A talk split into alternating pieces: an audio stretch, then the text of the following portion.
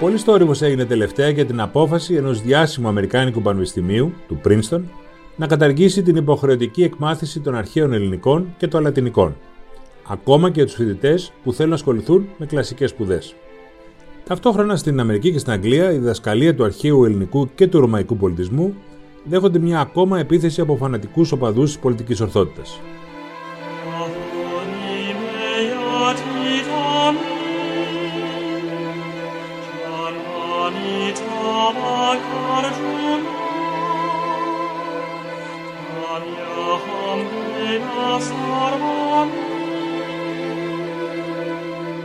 Τι σημαίνει τώρα αυτό για το μέλλον των κλασικών σπουδών, το φιλελληνισμό, την Ελλάδα, τη Δύση, πόσο μακριά θα πάνε αυτά τα φαινόμενα; Αυτά και άλλα συζητήσαμε με ένα σημαντικό ιστορικό και αρχαιολόγο, τον Άγγελο Χανιώτη, που σήμερα κάνει έρευνα στο Ινστιτούτο Προηγμένων Μελετών για τις Ιστορικές Σπουδές στο Πρίνστον.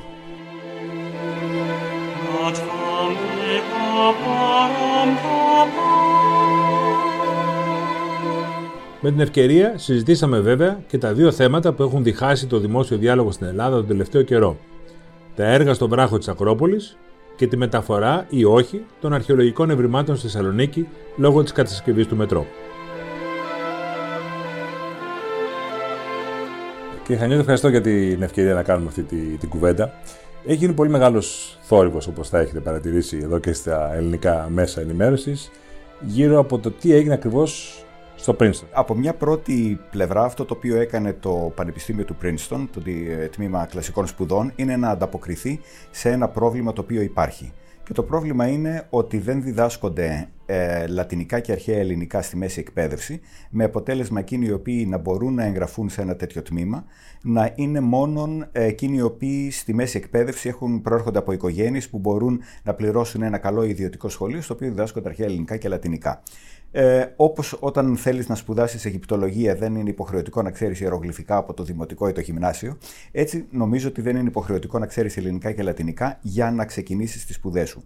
Όμως το τμήμα πήγε ένα βήμα παραπέρα, το οποίο δεν θεωρώ σωστό, και αυτό είναι να μην υποχρεώνει τους φοιτητές που σπουδάζουν κλασική φιλολογία, classics όπως λέμε, να μαθαίνουν ελληνικά και λατινικά κατά τη διάρκεια των σπουδών τους. Και αυτό το θεωρώ ότι είναι μια απαραίτητη ε, προπόθεση για ουσιαστικές σπουδές ε, κλασικών γραμμάτων. Πού οφείλεται αυτή η απόφαση, Δηλαδή, οφείλεται σε αυτό το κύμα πολιτικής ορθότητας, Απόλυτα. Ε, διότι ένας από τους καθηγητές ε, στο Τμήμα Κλασικών Σπουδών του Princeton είναι ε, ένας ε, μαύρος προερχόμενος από τη Δομινικανή Δημοκρατία, ο οποίος όμως σπούδασε στα καλύτερα πανεπιστήμια της Αμερικής και με αφορμή κυρίως τα φαινόμενα ρατσισμού, τα οποία υπήρχαν πάντοτε, αλλά έγιναν πιο εμφανή την τελευταία χρονιά, κινητοποίησε πολλούς συναδέλφους και δεν είναι μόνος, υπάρχει μια γενική τάση στο Πανεπιστήμιο του Princeton να ληφθούν μέτρα ώστε να υπάρχει μεγαλύτερη διαφοροποίηση στο, στους φοιτητές ε, σε σχέση με την προέλευσή τους. Και θα ήθελα να επισημάνω ότι αυτό στο Princeton έχει ιδιαίτερη σημασία, διότι το Princeton παραδοσιακά θεωρείται ένα από τα πιο συντηρητικά πανεπιστήμια στην Αμερική. Ε, τον πρώτο μαύρο φοιτητή τον πήρε μετά το Δεύτερο Παγκόσμιο Πόλεμο. Μέχρι τη δεκαετία του 70 δεν σερβίραν φαγητό κόσερ για να μην υπάρχουν πολλοί Εβραίοι φοιτητές. Επομένως, το Πανεπιστήμιο του Princeton έχει μία ε, αρκετά βεβαρημένη παράδοση. Αλλά νομίζω ότι τα μέτρα τα οποία λήφθηκαν είναι ακραία και σε τελευταία ανάλυση το μόνο το οποίο θα οδηγήσουν είναι οι σοβαροί ε, φοιτητές που θέλουν να σπουδάσουν κλασικές ε, σπουδές, αρχαιογνωστικές επιστήμες, απλώς να αποφεύγουν στο μέλλον το Princeton. Υπάρχει όμως ένα επιχείρημα αυτό που είπατε στην αρχή, ότι δηλαδή ένα, ένα παιδί που δεν έχει πάει σε ένα ιδιωτικό σχολείο δεν έχει τα εφόδια για να μπορέσει να ακολουθήσει τις κλασικές σπουδές. Ναι, αυτό ισχύει, αλλά δεν ισχύει μόνο στην Αμερική. Ισχύει και στην Ευρώπη. Στη Γερμανία, πούμε, που πέρασα το 1 τρίτο της ζωής μου, ε, έχουν καταργηθεί στα περισσότερα μέρη τα λεγόμενα ε, ανθρωπιστικά γυμνάσια, χουμανίστε γυμνάζιεν, όπου μπορούσε κανένας να μάθει αρχαία ελληνικά και λατινικά, με αποτέλεσμα τα τελευταία χρόνια που δίδασκα στη Χαϊδελβέργη, κανένας φοιτητής που, που ξεκινούσε τις σπουδές του να μην ξέρει αρχαία ελληνικά και λατινικά. Αλλά όταν αποφασίζεις να σπουδάσει αρχαία ιστορία, τα μαθαίνεις διότι διαφορετικά δεν μπορείς να σπουδάσεις το αντικείμενο. Ένας αν θέλεις να σπουδάσεις ιατρική και να λες ανατομία τώρα δεν χρειάζεται να κάνω. Δεν είναι. Πώς να σας το πω, να αναφέρω ένα παράδειγμα. Α πάρουμε τον Αγαμέμνονα του Εσχύλου. Υπάρχει ένα χωρικό ε, όπου ο Εσχύλος κάνει λογοπαίγνιο με το όνομα της Ελένης. Ελένη, Έλανδρος, ε, Ελέπτολης και Ελάναυς. Είναι η Ελένη η οποία καταστρέφει τα πλοία, καταστρέφει τους άνδρες, καταστρέφει τις πόλεις. Αυτό δεν μεταφράζεται. Όταν μεταφράζεις, όταν μαθαίνεις ε, αρχαία κείμενα από μετάφραση, καταλαβαίνεις την πλοκή τους, φυσικά τις δραματικές εντάσεις, αλλά αυτό το οποίο δεν καταλαβαίνεις είναι την τέχνη του ποιητή. Και να αναφέρω άλλο ένα παράδειγμα για να μην μιλάμε μονάχα για τα μεγάλα έργα της λογοτεχνίας, αλλά και για τα απλά πράγματα τα οποία μας οδηγούν στην κατανόηση της καθημερινότητας του αρχαίου ανθρώπου. Πριν από χρόνια δημοσίευσα ένα ε, επίγραμμα από το Ευίδριον της Θεσσαλίας, μια ε, ασήμαντη πόλη, πάρα πολύ μικρή πόλη, κακογραμμένο, αλλά είναι ένα εξαιρετικά συγκινητικό κείμενο, ακριβώς αν το διαβάσουμε στα αρχαία ελληνικά. Πέθανε μια ε, κοπέλα, το όνομά της ήταν Ζώη, δηλαδή ζωή, αλλά όταν ε, μια λέξη γίνεται προσωπικό όνομα ο τόνος ανεβαίνει, Ζώη επομένως, πέθανε γεννώντας το παιδί της, ήταν μοναχοκόρη και επομένως οι γονείς της και οι παππούδες της ξέρουν ότι με το θάνατό της σβήνει η γενιά τους. Και ξεκινάει αυτό το επίγραμμα με τις λέξεις «κάτθανε Ζώη», πέθανε η ζωή. Δεν πέθανε μόνο η κόρη, αλλά πέθανε και όλη η ζωή. Και τελειώνει με τις λέξεις «καρτέρεων βίωτων». Δεν ζούσαν πια τη ζωή τους, απλώς την ανεχόντουσαν. Πώς θα το μεταφράσεις αυτό στα αγγλικά όταν άλλη λέξη χρησιμοποιείται για το ζωή και άλλη για το βίωτος; Είναι αυτά τα οποία κάνουν τη διαφορά ανάμεσα στην ανάγνωση ενός κειμένου από έναν μη ειδικό και την κατανόηση, την ανάλυση και την αξιολόγηση ενός κειμένου από έναν κλασικό φιλόλογο. Επομένως, κλασική φιλολογία χωρίς γνώση των αρχαίων ελληνικών και των λατινικών πάρα πολύ απλά δεν υπάρχει. Για πολλές δεκαετίες στην ε, κυρίως στην Αμερική αλλά και στην Αγγλία, δεν ξέρω αλλού στην Ευρώπη, υπήρχε η αφρόκρεμα της διανόησης ε, και μια ελίτ η οποία μεγάλωνε με τις κλασικές σπουδές. Ήξερε την Ισαλαμίνα, ήξερε τι είναι ο Μαραθώνας, καταλάβαινε που γεννήθηκε η δημοκρατία. Αυτό συνεχίζει να υπάρχει, θα εξαλειφθεί με τα χρόνια. Ε, αυτό έχει ήδη εξαλειφθεί. Θυμάμαι όταν είχα ξεκινήσει τις σπουδές μου στη Γερμανία πριν από 35-40 χρόνια, ε, συναντούσες γιατρούς, ε, οικονομολόγους, οι οποίοι μόλις άκουγαν ότι είσαι Έλληνας, ξεκινούσαν να, με κάποιους στίχους της Ιλιάδας για να δείξουν ότι μετέχουν σε αυτή την κοινή πολιτιστική παράδοση. Αυτό έχει χαθεί ε, στις περισσότερες ευρωπαϊκές χώρες, διότι οι κλασικές σπουδές, αλλά όχι μόνο οι κλασικές σπουδές, αλλά και οι ιστορικές σπουδές έχουν αποκτήσει μικρότερη σημασία στην εκπαίδευση προς όφελος άλλων αντικειμένων, soft skills, ε, computer και δεν ξέρω και εγώ τι άλλο. Ουσιαστικά όλα αυτά τα πράγματα υποχωρούν. Ε, και αυτό φυσικά έχει μεγάλη σημασία. Από την άλλη πλευρά υπάρχουν όμως τεράστιες δυνατότητες για την πρόσληψη της αρχαιότητας με άλλο τρόπο. Μια ιδιαίτερη σημασία έχουν παραδείγματος χάρη ε, την από τα κόμικ τα οποία πολλές φορές στηρίζονται σε αρχαίους ελληνικούς μύθους. Ε, έχει, έχουν μελετηθεί σύριαλ της αμερικανικής τηλεόρασης από την Zina The Warrior Princess ας πούμε, η οποία στηρίζεται σε ε, δομές αρχαίων ελληνικών μύθων, μέχρι ε, αντικείμενα τα οποία αντιμετωπίζει το σύγχρονο θέατρο και ανάγονται σε τελευταία ανάλυση στην αρχαία ελληνική μυθολογία. Νομίζω ότι με αυτόν τον τρόπο έμεσα η σημασία την οποία έχει η κλασική παράδοση μπορεί να επανεισαχθεί. Αυτό το οποίο όμως παραμένει είναι μια, ε, κάποιες πολύ γενικές αναφορές ότι η Ελλάδα είναι λίκνο της δημοκρατίας, είναι λίκνο του πολιτισμού, αλλά με όλο και μικρότερη απήχηση κυρίως λόγω της πολιτικής ορθότητας. Διότι όλος ο δυτικός πολιτισμός αυτή τη στιγμή βρίσκεται σε ένα ιδεατό δικαστήριο, όπου δικάζεται για όλες τις αμαρτίες τις οποίες έχει, ο ρατσισμός, η δουλεία, η απεικιοκρατία κτλ. Και θύμα ε, και σε αυτή την δίκη, την ιδεατή, α το πούμε, του δυτικού πολιτισμού, είναι και οι κλασικές σπουδές. Αν και για να είμαι ειλικρινής, είμαι κάπως αισιόδοξος, γιατί πριν από 30 χρόνια ε, όλη η Αμερική συζητούσε για την Μαύρη Αθηνά, την οποία έχουν ξεχάσει οι πάντες. Ένα βιβλίο το οποίο υποστηρίζει ότι υπάρχουν αφρικανικές ε, ρίζες στον αρχαίο ελληνικό πολιτισμό με διάφορα πάρα πολύ ε, ασθενή επιχειρήματα, αλλά ήταν ένα τρίτομο έργο που είχε τεράστια επίδραση. Στην Αμερική αυτή τη στιγμή νομίζω ότι η ζημιά μπορεί να γίνει, διότι δεν γίνεται στο επίπεδο μιας ανάγνωσης ενός ευρύτερου κοινού, αλλά γίνεται στο επίπεδο των πραγματικών σπουδών στα πανεπιστήμια και αναφέρω παρεπιπτόντως ότι και το μόνο μαύρο πανεπιστήμιο, πανεπιστήμιο με μαύρους φοιτητές, αποκλειστικά μαύρους φοιτητές, το Howard University στην Washington, ένα από τα πάρα πολύ καλά αμερικανικά πανεπιστήμια, που ήταν το μόνο πανεπιστήμιο το οποίο δίδασκε κλασικές σπουδές, φέτος αποφάσισε να τις καταργήσει και να απολύσει όλο το προσωπικό. Νομίζω ότι υπάρχει ε, λύση σε αυτό το πρόβλημα και τη λύση δεν τη βλέπω ούτε στην κατάργηση ε, της διδασκαλίας των λατινικών και των αρχαίων ελληνικών, ε, ούτε σε τέτοια μέτρα, αλλά τη βλέπω κυρίως στη διεύρυνση του θεματολογίου των κλασικών σπουδών. Αντί δηλαδή να εξετάζουμε ορισμένα κείμενα που επί δεκαετίες και εκατοντάδες χρόνια είναι ο κανόνας των κλασικών γραμμάτων, να προχωρήσουμε σε άλλα θέματα τα οποία έχουν μεγαλύτερη απήχηση σε ένα ε, σύγχρονο κοινό. Για να αναφέρω ένα παράδειγμα, ένας από τους πιο ε, παραμελημένους συγγραφείς της αρχαιότητας, αλλά από τους πιο σύγχρονους είναι ο Λουκιανός ο οποίος είναι ένα τεράστιο πνεύμα. Ε, τι να πω, ο Λουκιανός έχει γράψει, ας πούμε, το πρώτο μυθιστόρημα επιστημονικής φαντασίας. Την αληθή ιστορία, που είναι ένα ταξίδι από τη γη στη Σελήνη. Μάλιστα, στο κολέγιο, όταν πρωτομάθαινα αρχαία ελληνικά, θυμάμαι εφαρμοζόταν ένα διαφορετικό σύστημα. Ένα από τα πρώτα κείμενα ήταν ακριβώς ένα απόσπασμα από τον Λουκιανό για, το, ε, για τους Ελληνανθρώπου. Ο Λουκιανός είναι ο συγγραφέας ο οποίος περιγράφει τη θεατρική συμπεριφορά ε, φιλοσόφων, κουλτουριάριδων θα, θα τους λέγαμε σήμερα. Τέτοια κείμενα αμέσως απευθύνονται στα συγκεκριμένα σύγχρονα ενδιαφέροντα ενός ανθρώπου και νομίζω ότι μπορούν αυτά τα κείμενα να τονώσουν τις κλασικές σπουδές.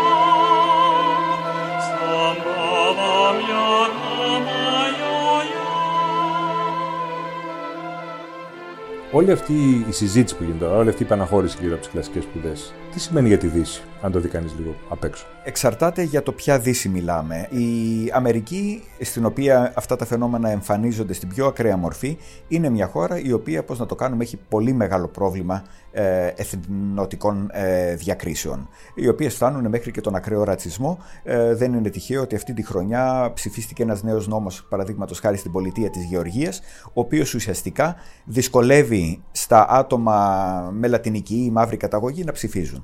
Ε, επομένως στην Αμερική ε, υπάρχει πολύ πιο έντονη η κριτική σε αυτό το οποίο λέμε δυτικός πολιτισμός. Αυτό δεν το συναντάμε ακόμα σε αυτές τις διαστάσεις στην Ευρώπη με λίγες εξαιρέσεις σε κάποιους κύκλους για τον απλούστατο λόγο ότι όλη μας η ιστορική συνείδηση, η ταυτότητά μας στηρίζεται σε αυτό το οποίο λέμε δυτικό πολιτισμό.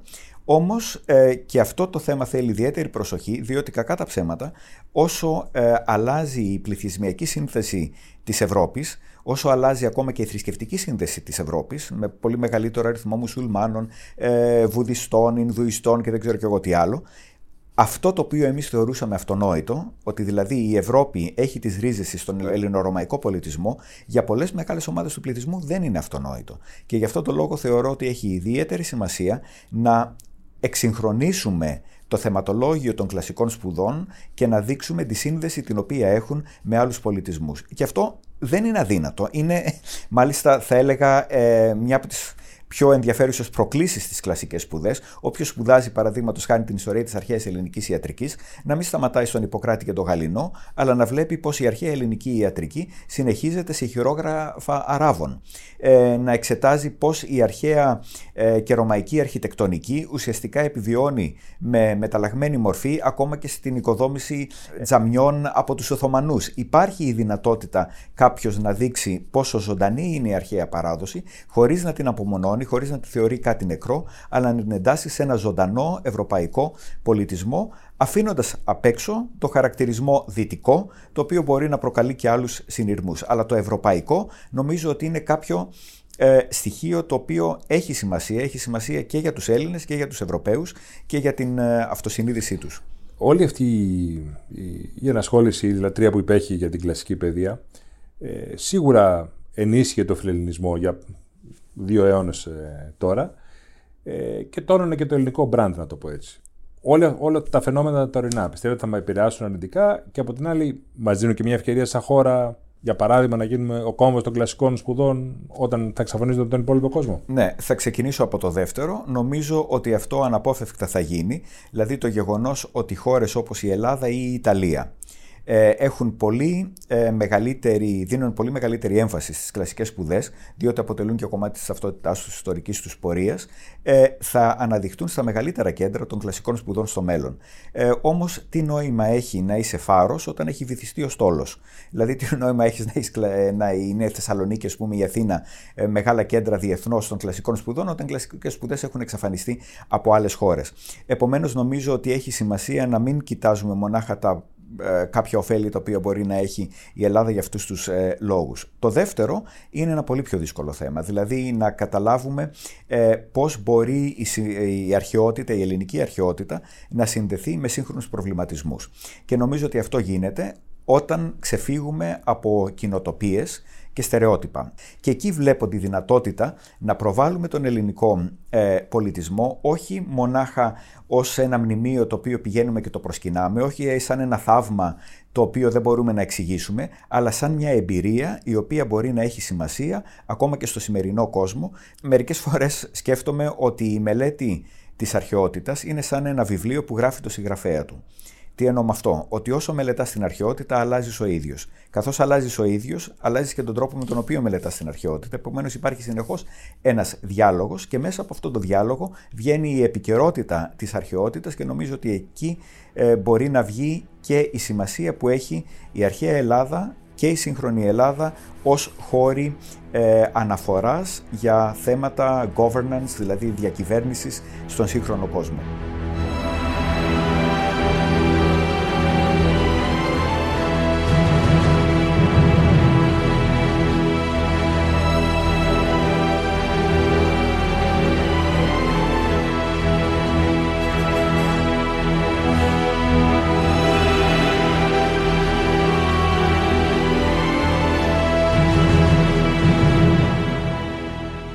Μπορώ να αποφύγω να σας ε, ρωτήσω για δύο θέματα που έχουν απασχολήσει πολύ το δημόσιο διάλογο τελευταία, που είναι θέματα που σας ενδιαφέρουν και εσάς, το ξέρω. Το ένα είναι τα έργα στην Ακρόπολη. Έχετε άποψη γι' αυτό; Δεν τα έχω επισκεφθεί ακόμα και έτσι είμαι κάπως διστακτικός να εκφέρω άποψη. Νομίζω ότι τα έργα ήταν απολύτως απαραίτητα, ε, διότι υπήρχαν προβλήματα και για τους επισκέπτες, αλλά και για το ίδιο το βράχο. Δηλαδή, με ο, η επιφάνεια του βράχου έχει κατέβει 10 εκατοστά τους τελευταίους ε, αιώνες, ακριβώς λόγω του περπατήματος. Επομένως, κάτι χρειαζόταν να γίνει. Ε, βλέποντας μόνο φωτογραφίες, νομίζω ότι η επέμβαση ήταν πολύ ε, μεγάλη. Δηλαδή θα μπορούσε ενδεχομένως ε, αυτή η δημιουργία καλύματος ε, από σκυρόδρυμα να είναι κάπως ε, πιο περιορισμένη σε ένα διάδρομο, αλλά επαναλαμβάνω ότι δεν είμαι ειδικός ώστε να εκφέρω άποψη γενικά όταν βλέπω τις φωτογραφίες, για να είμαι ειλικρινής, με ενοχλεί. Αλλά με ενοχλεί διότι όταν ήμουν πέντε χρονών είχα περπατήσει μέσα στον Παρθενώνα. Εκείνη την εποχή ήταν ακόμα δυνατό. Επομένως ε, έχει αυτό ε, κάποια σημασία. Και το δεύτερο πράγμα, το οποίο κάπως με ενοχλεί ως ιστορικό, είναι το γεγονός ότι θα πρέπει να αντιλαμβανόμαστε την Ακρόπολη όχι ως ένα βράχο ο οποίος είχε μια ιστορική σημασία, μια συγκεκριμένη δεδομένη στιγμή κάπου στα τέλη του 5ου αιώνα, αλλά έχει μια πολύ μεγάλη ιστορία αιώνων, χιλιετιών και θεωρώ ότι είναι σημαντικό ακόμα και σήμερα κανένας να βλέπει αυτή τη διαχρονικότητα της ε, Ακρόπολης. Θεωρώ ότι ήταν πάρα πολύ μεγάλο λάθος παραδείγματος χάρη η καταστροφή του πύργου των Καταλανών που έγινε το 19ο αιώνα. Φυσικά και δεν μπορούσαμε να κρατήσουμε Οθωμανικά κτίσματα ή ναούς μέσα στο Παρθενώνα, αλλά νομίζω ότι θα έπρεπε να διατηρηθούν κάποια στοιχεία αυτής της διαχρονικότητας ε, σε αυτό το χώρο. Το δεύτερο θέμα που έχει πολλώσει πάρα πολύ, όπως ξέρετε, είναι το θέμα του, των έργων του μετρό της Θεσσαλονίκης. Και γι' αυτό ξέρω ότι έχετε άποψη. Ναι, έχω άποψη επειδή και επισκέφθηκα τα, τις αρχαιότητες αυτές το 2013 και ήταν πραγματικά μια συγκλονιστική εμπειρία να περπατάς σε αυτόν τον δρόμο μήκους 77 μέτρων και να βλέπεις δεξιά και αριστερά να στέκονται ακόμα τα κτίρια σε μεγάλο ε, ύψος και τότε διαμόρφωσα την άποψη την ερασιτεχνική ότι, ερασιτεχνική επειδή δεν είμαι μηχανικός αλλά έχω αρχαιολογική εμπειρία, ε, ότι αυτό το έργο πρέπει να διατηρηθεί. Ε, η άποψη αυτή εδρεώθηκε έχοντας μελετήσει τις σχετικές μελέτες για την απόσπαση ή μη ή τη διατήρηση κατά τόπο. Και νομίζω ότι αυτό το οποίο ε, το δίλημα αυτή τη στιγμή δεν είναι αν θα αποσπασθούν ή θα μείνουν εκεί με την κατασκευή του σταθμού, αλλά αν αποσπασθούν, αν θα ξαναγυρίσουν πίσω. Αυτό είναι που με ανησυχεί. Υπάρχουν μελέτες οι οποίες δείχνουν ότι μπορούν να αποσπαστούν και να μεταφερθούν αλλού, αλλά αυτό το οποίο δεν βλέπω πουθενά να αποδεικνύεται είναι ότι μπορούν να ξαναγυρίσουν πάλι πίσω. Όπως μου είχε εξηγήσει ένας μηχανικός, είναι σαν να έχεις μια γαμήλια τούρτα. Να την κόβεις κομματάκια να την πηγαίνεις κάπου αλλού και ύστερα να τα γυρίζεις τα κομμάτια πίσω και να περιμένεις ότι θα αποκαταστήσεις την τούρτα. Και αυτό το οποίο με ανησυχεί είναι ότι άπαξ και μεταφερθούν κάπου αλλού, μετά θα αρχίσουν οι διάφορες προφάσεις. Ε, τώρα πάλι θα ενοχλούμε τον πληθυσμό της Θεσσαλονίκης, διακόπτουμε την κυκλοφορία, είναι έξοδα που να ανοίγουμε τρύπες στο κατάστρωμα της οδού για να τα ξαναβάλουμε και πολύ φοβάμαι ότι αυτά δεν θα ε, επανέλθουν. Γι' αυτόν τον λόγο αντιδρώ. Και θα ήθελα, επειδή μιλήσαμε προηγουμένως και για την αντίθεση που υπάρχει ανάμεσα στη Δύση και άλλους πολιτισμούς, να επισημάνω τι είναι αυτά τα αρχαία. Αυτός ο δρόμος είναι το τελευταίο σωζόμενο κομμάτι ενός δρόμου που κάποτε συνέδε την Ανατολή με τη Δύση. Αυτό πάμε σήμερα να το μετακινήσουμε από τη θέση του. Νομίζω ότι αυτό είναι μια προσβολή θα έλεγα σε μια ολόκληρη πολιτιστική παράδοση πολλών χιλιοτιών που έβλεπε τη Θεσσαλονίκη σαν ένα κόμβο ανάμεσα στην Ανατολή και τη Δύση. Γι' αυτό το λόγο θεωρώ ότι αυτές οι αρχαιότητες δεν έχουν σημασία μονάχα για την πόλη της Θεσσαλονίκης, αλλά έχουν σημασία γενικότερα για την Ευρώπη και γι' αυτό το λόγο ε, επιμένω να κάνω έκκληση στον Πρωθυπουργό, που είναι ο μόνος ο οποίος θα αποφασίσει τελικά για αυτό το θέμα, ότι αξίζει τον κόπο να εξαντλήσουμε όλα τα μέσα για να μείνουν τα αρχαία εκεί, χωρίς καμία επέμβαση και με την οικοδόμηση του σταθμού και αυτό τεχνικά γίνεται και μάλιστα ε, κατά την άποψη κάποιων μηχανικών γίνεται και πιο σύντομα και μάλιστα θα στοιχίζει και λιγότερα διότι αυτή τη στιγμή υπάρχουν συζητήσεις για την χρονική καθυστέρηση αν κατασκευαστεί ο σταθμός εκεί με διατήρηση των αρχαιοτήτων αλλά αυτό που δεν λαμβάνεται υπόψη είναι η επιπλέον καθυστέρηση για την επαναφορά τους και τα επιπλέον έξοδα για την επαναφορά τους χωρίς να συζητάμε και το θέμα της υποχρεωτικής ανασκαφής που θα γίνει σε εκείνο το σημείο και Φυσικά δεν ξέρουμε τι πρόκειται να βρεθεί. Μάλλον υποψιαζόμαστε ότι θα βρεθεί. Αυτό που θα βρεθεί θα είναι η ελληνιστική Θεσσαλονίκη.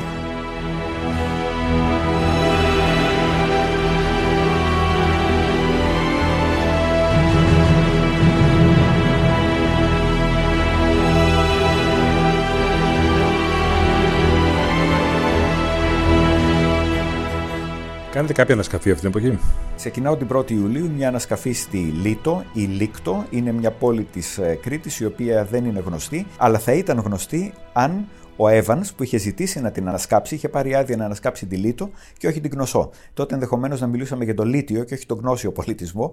Ε, είναι μια εξαιρετικά σημαντική πόλη, είναι η αρχαιότερη πόλη της Ελλάδας που αναφέρεται σε γραπτό κείμενο, σε μια στήλη του Αμενόφιους του 3ου ε, τον 14ο αιώνα π.Χ. Είναι η μόνη κριτική πόλη που την αναφέρουν και ο Ισίωδος και ο Όμηρος. Είναι η πόλη στην οποία η νύμφη μεταφέρει τον νεογέννητο Δία. Ε, είναι μια πόλη η οποία δεν ανασκάφηκε ποτέ για πληθώρα λόγων ε, και νομίζω ότι είναι μια ευκαιρία να δούμε μέσω της ανασκαφής αυτής μια Κρήτη η οποία ξεφεύγει από τα γνωστά μινοϊκά στερεότυπα, τα μινοϊκά ανάκτορα, ο μινοϊκός πολιτισμός κτλ. Και μας δείχνει μια Κρήτη ε, μεταμινοϊκή της αρχαϊκής εποχής, μια Κρήτη η οποία ακμάζει πάρα πολύ την εποχή της Ρωμαιοκρατίας. Η Λίτος είναι η πόλη ε, με την μεγαλύτερη εξαγωγή κρασιού, στην Πομπία, παραδείγματος χάρη, ο μεγαλύτερος αριθμός αμφορέων που είναι γνωστή η προέλευσή τους με κρασί στην Πομπία έχουν την επιγραφή Λίτιος από τη Λίτο. Και η πιο δυνατή συγκίνηση που έχετε νιώσει όλα αυτά τα χρόνια κάνοντας αυτή τη δουλειά; Είναι Μία ε, η οποία δεν έχει σχέση με την ανακάλυψη κάποιου αρχαιολογικού αντικειμένου, αλλά είναι μια εμπειρία όταν συμμετείχα στην ανασκαφή του ιδέου άντρου ε, με τον Γιάννη Σακελαράκη στη δεκαετία του 90. Και έτυχε να είμαι μόνος ε, στην ανασκαφή, γιατί οι υπόλοιποι είχαν πάει σε ένα γάμο ή πανηγύρι στα Ανόγια και ήμουν μόνος με ένα σκύλο. Και είχα επισκεφτεί τότε τη σπηλιά, στην οποία υποτίθεται ότι γεννήθηκε ή μεταφέρθηκε ο νεογέννητος ε, Δίας και ήταν μια εμπειρία η οποία, ε, την οποία δεν την έχεις όταν υπάρχουν άλλοι άνθρωποι. Ακούς το πέταγμα των πουλιών, ακούς ακόμα και ένα πτερό πουλιού να πέφτει, ακούς τους ταλα, ε, τις σταγόνες από τους σταλακτήτες ε, να στάζουν και βλέπεις το παιχνίδι του φωτός και του σκοταδιού. Και στη συνέχεια είχα βγει έξω μαζί με τον σκύλο και ξαφνικά συνειδητοποίησα, καθώς έδιε ο ήλιος, ότι εκεί είμαι ο μόνος άνθρωπος σε απόσταση τεράστια απόσταση χιλιόμετρων, δεν άκουγες κανέναν άλλον ήχο. Εκείνη τη στιγμή συνειδητοποίησα ότι είμαι απλώς ένα κομμάτι της φύσης και ότι είμαι αθάνατος. Ε, ακούγεται αυτό κάπως ε, χοντρό, αλλά είναι ακριβώς αυτό η εμπειρία που έχει κάποιος όταν μοιείται σε ένα μυστήριο. Δηλαδή είναι μια μυστική εμπειρία. Βέβαια εγώ είμαι ορθολογικός ε, άνθρωπος και επομένως δεν τα ε, λαμβάνω αυτά, δεν άλλαξε τη ζωή μου κάτι τέτοιο, αλλά ήταν μια εμπειρία την οποία δεν θα ξεχάσω ποτέ και την οφείλω ακριβώς στο γεγονός ότι ήμουν σε αυτόν τον αρχαιολογικό χώρο, αλλά και με όλες τις γνώσεις οποίες έχει κάποιος για τη σημασία που έχει αυτός ο αρχαιολογικός χώρος σαν θρησκευτικό σαν θρησκευτικό κέντρο στην αρχαιότητα. Ευχαριστώ πολύ. Και εγώ ευχαριστώ για τη συζήτηση.